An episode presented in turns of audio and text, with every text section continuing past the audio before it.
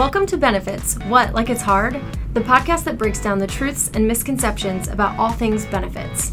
Not only do we talk about what you should know about the benefits offered to you through your employer, but we also tackle topics on physical and financial wellness. I mean, come on, what more could you want from a podcast? Join me, Libby Allison, each week to hear from people just like you sharing their own experiences and experts giving us the inside scoop on the information we need to be successful.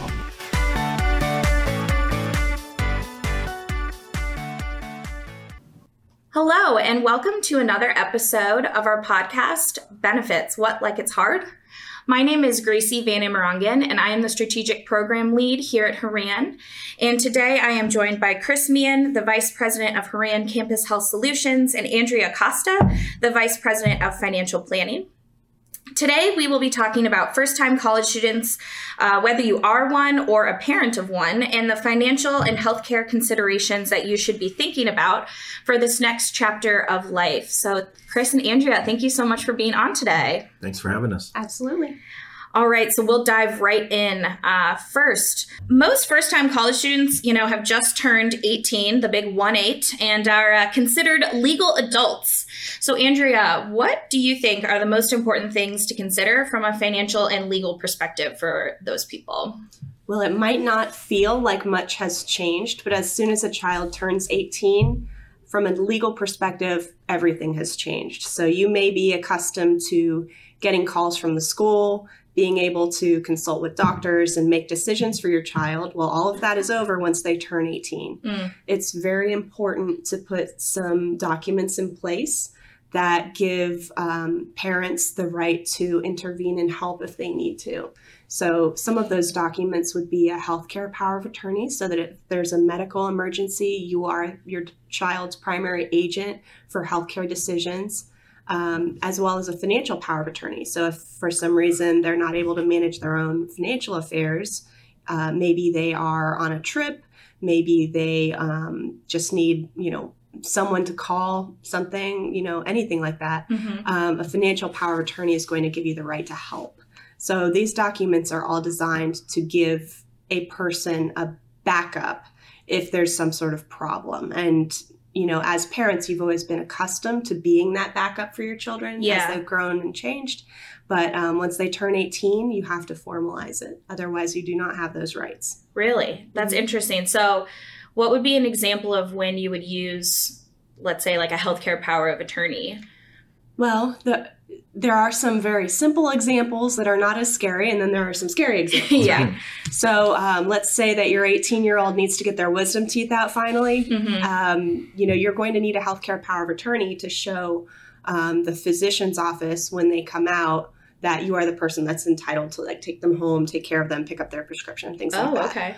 Um, if there's an emergency and you are going to a hospital, the hospital's administrators are going to want to see a healthcare power of attorney for an over 18 person to make sure that you are the person allowed to make medical decisions, to make sure that you are allowed to go back there. Mm. Um, there are some situations where just because you say that you're a parent, yeah. Um, you know, some parents are not good parents and they're mm-hmm. not supposed to be around a person. So hospitals are very cautious about that when someone turns 18 in particular. Yeah, that's really interesting. I guess I, I never really thought about that before because you just think, you know, when you're in college and if, especially if your parents are still supporting you while you're in college, you just assume that they have all the same rights that they had when you were living under their roof. But I guess that's not true, you it's know? all changing. that's interesting. So, in addition to that, um, every school should have some sort of guidance as far as forms that they might need you to fill out um, so that you continue to have access to grades and other information about your child's location, like, for example, what dorm are they in, things like that. Mm-hmm. Um, if there is an emergency, um, you would want to have all of the access that you can through the university as well. Right. So that maybe if there is some sort of emergency alert, parents also receive them, things like that. Um, and people don't ordinarily think about that. You know, you're thinking about which school are they choosing? How are yeah. we going to pay for it? Yeah. Um, do they have all the stuff they need to start? Right. But these things are very important as well. Yeah. That's a really good watch out um, probably something that not a lot of people, like you said, think about when you're thinking about college, you know, especially No. from a student perspective, too. For any students that are listening, you know, you're probably thinking more about how you're going to decorate your dorm or what your roommate's going to be like, not necessarily, you know, what would happen in an emergency. But Right. this is definitely not as fun. yes, but just as important as the color scheme, I, I would say. So, uh, Maybe.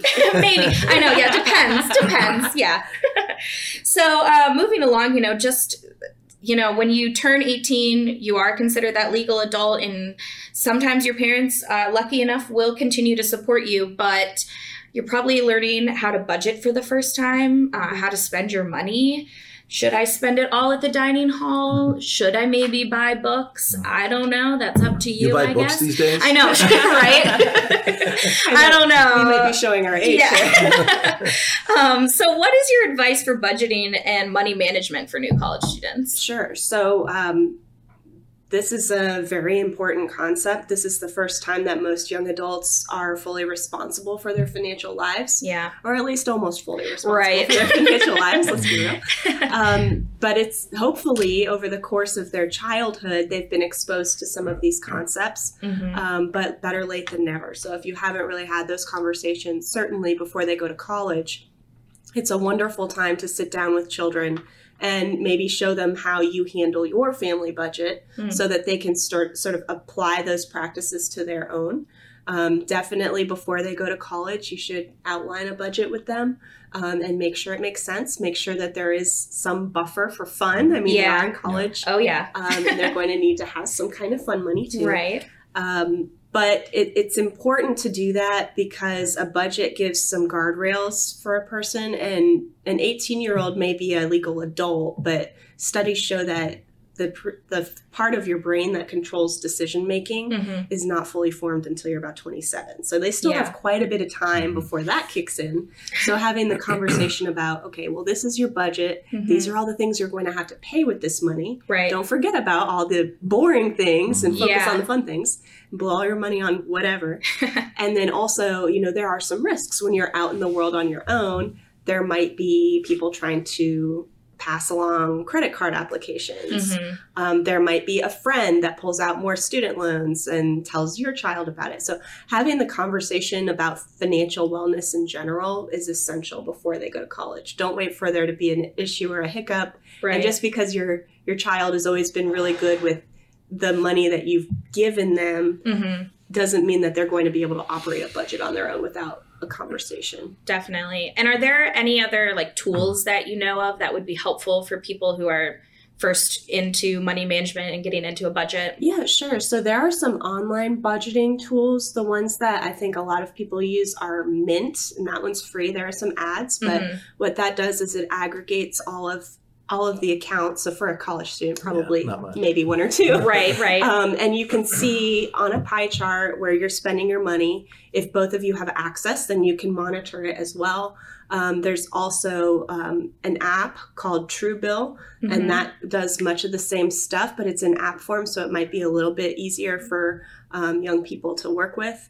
And that one also will go through and make sure that you identify any subscriptions that you signed up for Oh, and ask you if you still want them, things Yeah. like that. Because that's one of the areas where young people do get tripped up too. You know, they Mhm. end up with a bunch of subscriptions that they've clicked OK on, and then they Yeah. don't realize they're getting billed every month. Definitely. Um, but you know, having access to these apps, or even just a simple online tool to create a basic budget, hmm um, those are those are some things that I think are good to talk through with children. Right.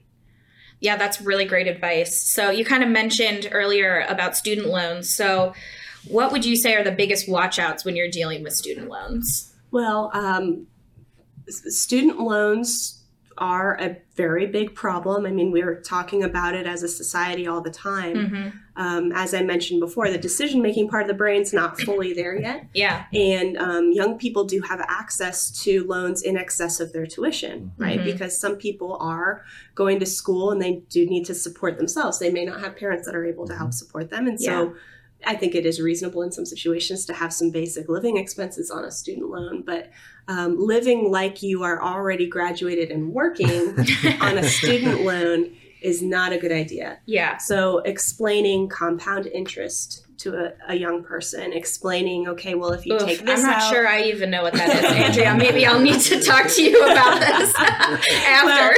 yeah, so the interest is accruing.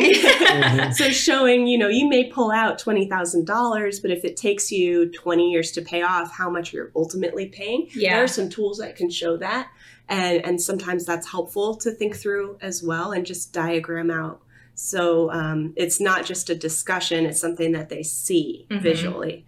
It might make a little bit more of an impact. right. And um, you know, if you have access to the registrar records and things like that, you can monitor a little bit more if they're taking out bonus loans that you don't know about as well. Oh yeah. Um, so that that can be a little bit of a risk because if one if one student in a friend group does it and then you know Mhm. everybody's like, well, they did it, maybe that's not that big of a deal. Yeah. Um, there's a lot of uh, group mentality that happens Mhm. with young people. It's funny that has happened to me when I was in graduate school. I got a full time job that I didn't know I was going to get, and uh, all of a sudden I got a loan check, and it was very hard to send that loan check back, but I did. Yes, but it was I know why a lot of people wouldn't. Right. A- And um, the interest rates on student loans, even the federal loans, are pretty significant. Mhm. So, you know, if that starts accruing, depending on whether it's a subsidized loan or an unsubsidized loan or a Mhm. grad plus loan where you're signing on to, um, that interest is going to start accruing at some point. So, modeling out what that looks like is important. It's a hot topic right now because seeing if uh, they're going to have people start to repay their loans again Right. due to the pandemic. Yeah, Mhm. Right. definitely. So, without a financial power of attorney, how much can the parents see of your student loans? Like you were saying, you know, if you could check and see if somebody's taken out bonus loans that you didn't know about, how much can a parent see of the child's student loans without any type of agreement in place? Um, virtually nothing unless it's a parent plus loan. So there are Okay. federal loans that. So if someone needs more help than their individual federal loan Mhm. amount, um, a parent can also take out a loan. And since you're a co-borrower, then you would be able to have Mhm. access. to Got it. Yeah. Um, and then you know a power of attorney may not allow all information from Mm-hmm. the registrar. It doesn't magically give you account access or anything like that. There are some steps to go through, but um, definitely have that conversation with your child's Right. college to find out. Okay, w- what forms do we need to sign to make sure that I've got access to this stuff and Mm-hmm. um, can see where we're going here. Yeah. Those are all really good watchouts and good advice. So, shifting gears just a little bit from financial to more of those healthcare considerations. Chris, what do you think are, you know, the top of mind healthcare considerations that students and also their parents should be thinking about?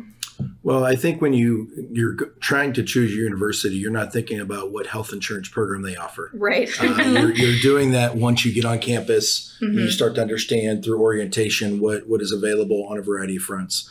Um, so one thing I would say is, you know, with the majority of public universities and most private universities offering some sort of a student health insurance program, Mhm. as a parent and a student, you probably want to take a five minute look to look and say, what is this? Is this good for me? It's not just a check the box. I have insurance. Yeah. We've seen too many uh, parents over the years at orientation say, "Oh, we we got insurance," and then I, we pull them in and say, "Hey, do you, do, do you have insurance around here in this area of the campus community?" Oh no, we're in you know across the country with an HMO, meaning you have to stay in a network. So Mm. you probably just want to at least take a look, compare the numbers, premiums versus plans, and then most importantly, to see if uh, if you do stay on your parents' plan or they stay on your plan, being a parent, that uh, that they have access uh, to care uh, around their community where their college campus is. Yeah. So you're saying that sometimes if you go to school out of state, you might not, and you're staying on your parents' plan, you might not have access to uh, doctors or pharmacies where you're going to school. Does that happen sometimes? It happens uh, more than you think. Really? Uh, for the simple fact, uh, you know, for example, there was, um, you know, someone in Northern Ohio that was at a big hospital system Mhm. as an employee. We have coverage. We're good. And then we started talking, and she's like, "Well, we have to use this particular system in the Cleveland area, and that would not help in any other state." Or Mhm. any other part of Ohio because that's the only place you can go unless it's an emergency. Interesting. So you really, if you stay, uh, if the student stays on a parent's plan, you definitely want to make sure that that parent plan has a network probably more of a national PPO, which means you could go in and out of your network Mhm. to make sure they have access to care, um, you know, around campus. Now they'll probably have access to care at the student health center, Mhm. but that's mostly preventive stuff. Yeah, yeah. That's a really good thing to keep in mind. Um, what other things should you consider when you're trying to decide whether to choose a student health insurance plan or, you know, staying on your parents' plan or Medicaid or something like that? What are the things you should keep in mind? You know, one one big watch out is out of state Medicaid. Uh, so if you are going to school outside of your resident state, uh, where you grew up or where you went to high school or where you live, um, if you are on Medicaid, uh, out of state Medicaid will not be covered uh, Oh, okay. in that area. So you probably want to make sure that you have uh, again adequate coverage in that area.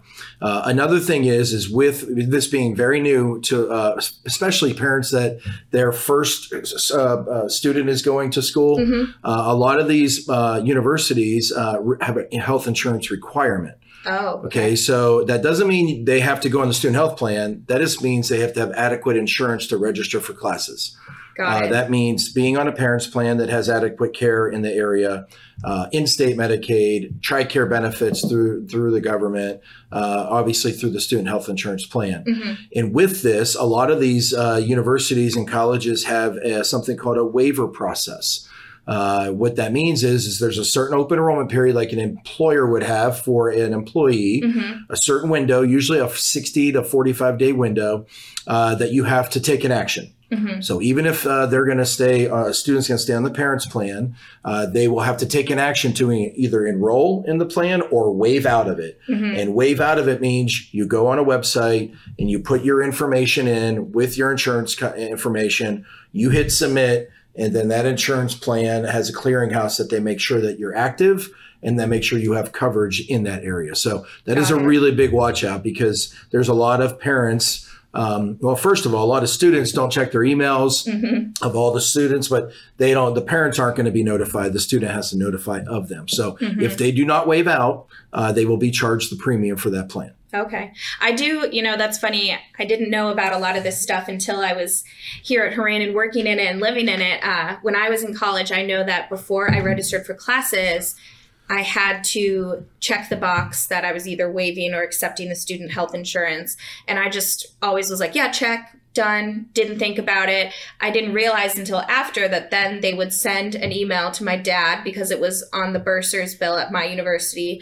Um, and then he would have to go in and put his insurance information in because I, I just thought, you know, magically it waived and nothing happened and I never had to think about it again. So there's definitely some aspects. So if it, it can often come on the bursar's bill or part of that. So um, even though it didn't come to my email, my dad was still doing it. So uh, that's just something to keep in mind. It might come along in a different way. Just make sure that you're looking out for that. Well, and definitely for a parent watch out, things have changed a little bit. Yeah. Uh, you can't email parents, you can't get their information because, again, according like with Andrea's situation with legal, they are considered adults, and that's true. you cannot text or email the, the the parents. You probably don't have their information in general, Mhm. so you have to lean on the student to make sure that they, if they're not doing it, that at least forward that email Yeah. to the parent. So if you are a parent on you know listening here and your your student is going to college for the first time, you want to make sure that this is a watch out that they are forwarding you anything they're getting from the school to make sure that you don't miss this window. Yeah. One final thing I would say about the insurance piece of uh, your student going to college is if you are going to have them stay on your plan, uh, you definitely want to make sure you confirm all of the medications that they are, you know, you could get access to the medications, especially if you already have them on a mail order where it's coming to your home. Oh, yeah. Uh, make sure that that is being transferred to the dorm or wherever they're living there. Uh, make sure you have, uh, you know, the the the, the, the proper um, pharmacies in the area, especially if you're going to a, school in a rural area, Mhm. to make sure that you have access uh, to get medications. Because uh, you know this is a stat that that's really alarming to me. But 34 percent of of, of college age kids going to school have chronic conditions. Uh, Wow. and now they're going to uh, try to manage them for the first time on their own. So Mhm. I think that's a big watch out. Yeah. So, kind of along that lines of chronic conditions, what are the other healthcare considerations that people should keep in mind outside of just insurance? Well, you know, most schools have some sort of a health center, uh, and uh, a lot of those health centers have some sort of a semester fee. Uh, so you want to make sure that it's not insurance, that is a fee to use the health center for certain things. And a lot of times with the health center, depending on how large the university is, um, you definitely can get a lot of your preventive care visits, a lot of your vaccinations if you don't have them already, uh, those type of things. Um, you know. Um, diff, flu shots, all those type of things. So uh, mostly preventive care visits. You definitely want to make sure you use your health center because it's the closest thing. You probably don't have a car. Yeah. You don't know who's in the area. So lean on your health center. That's what they're there for, and that's what they want to do for their students. Yeah.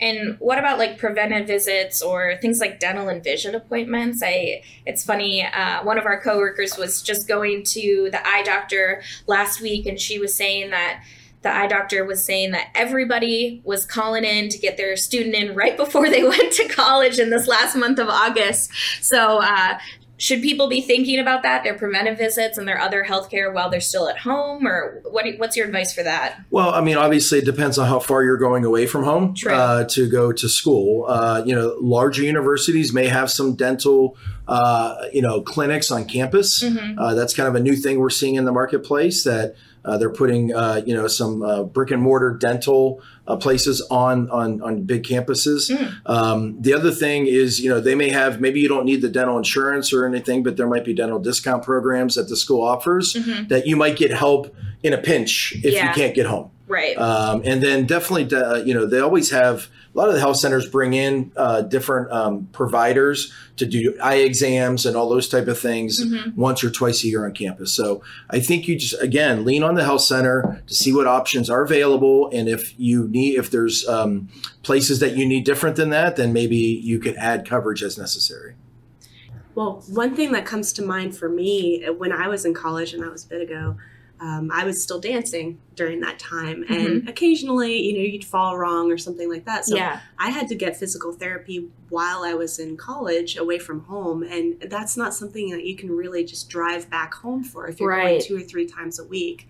So I'm glad that without much effort on my part, I Mhm. had coverage and I was able to go. I think I went, I went to University of Florida, so I went to Shands for physical therapy. hmm But, um, you know, I hadn't really thought through it before I went. I don't think my parents did either. I was Yeah. the first child going to college and they didn't go to college themselves. hmm So um, I think that's a really good thing to think through is making sure that if something unexpected happens, Mhm. there's maybe a primary care physician that can help guide and refer hmm in that new community. Right. And the student health center can usually help with that too, right, Chris? Yeah. Yeah, I think uh, again, you lean on the health center because they could refer you out to the community. They know the partners in the area, uh, and then if something like that happens, if that's unexpected, a lot of these health centers they have a HIPAA authorization form that the student can fill out if they want a parent or any other legal guardian to have access to their medical information for a variety of things, whether it be just consultation, treatment.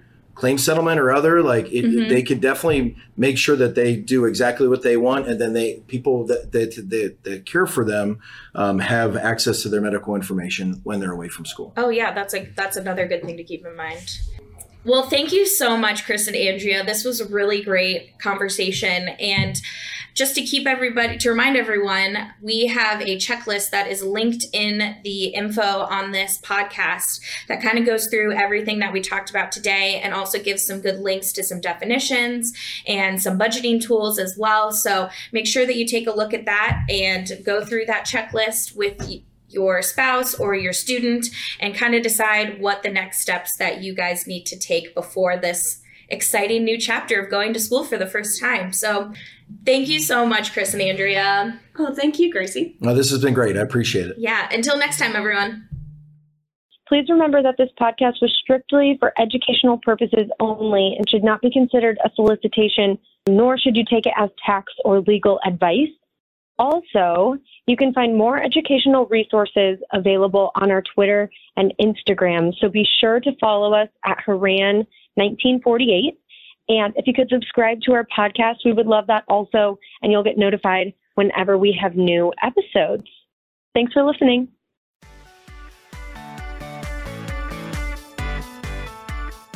See you next time.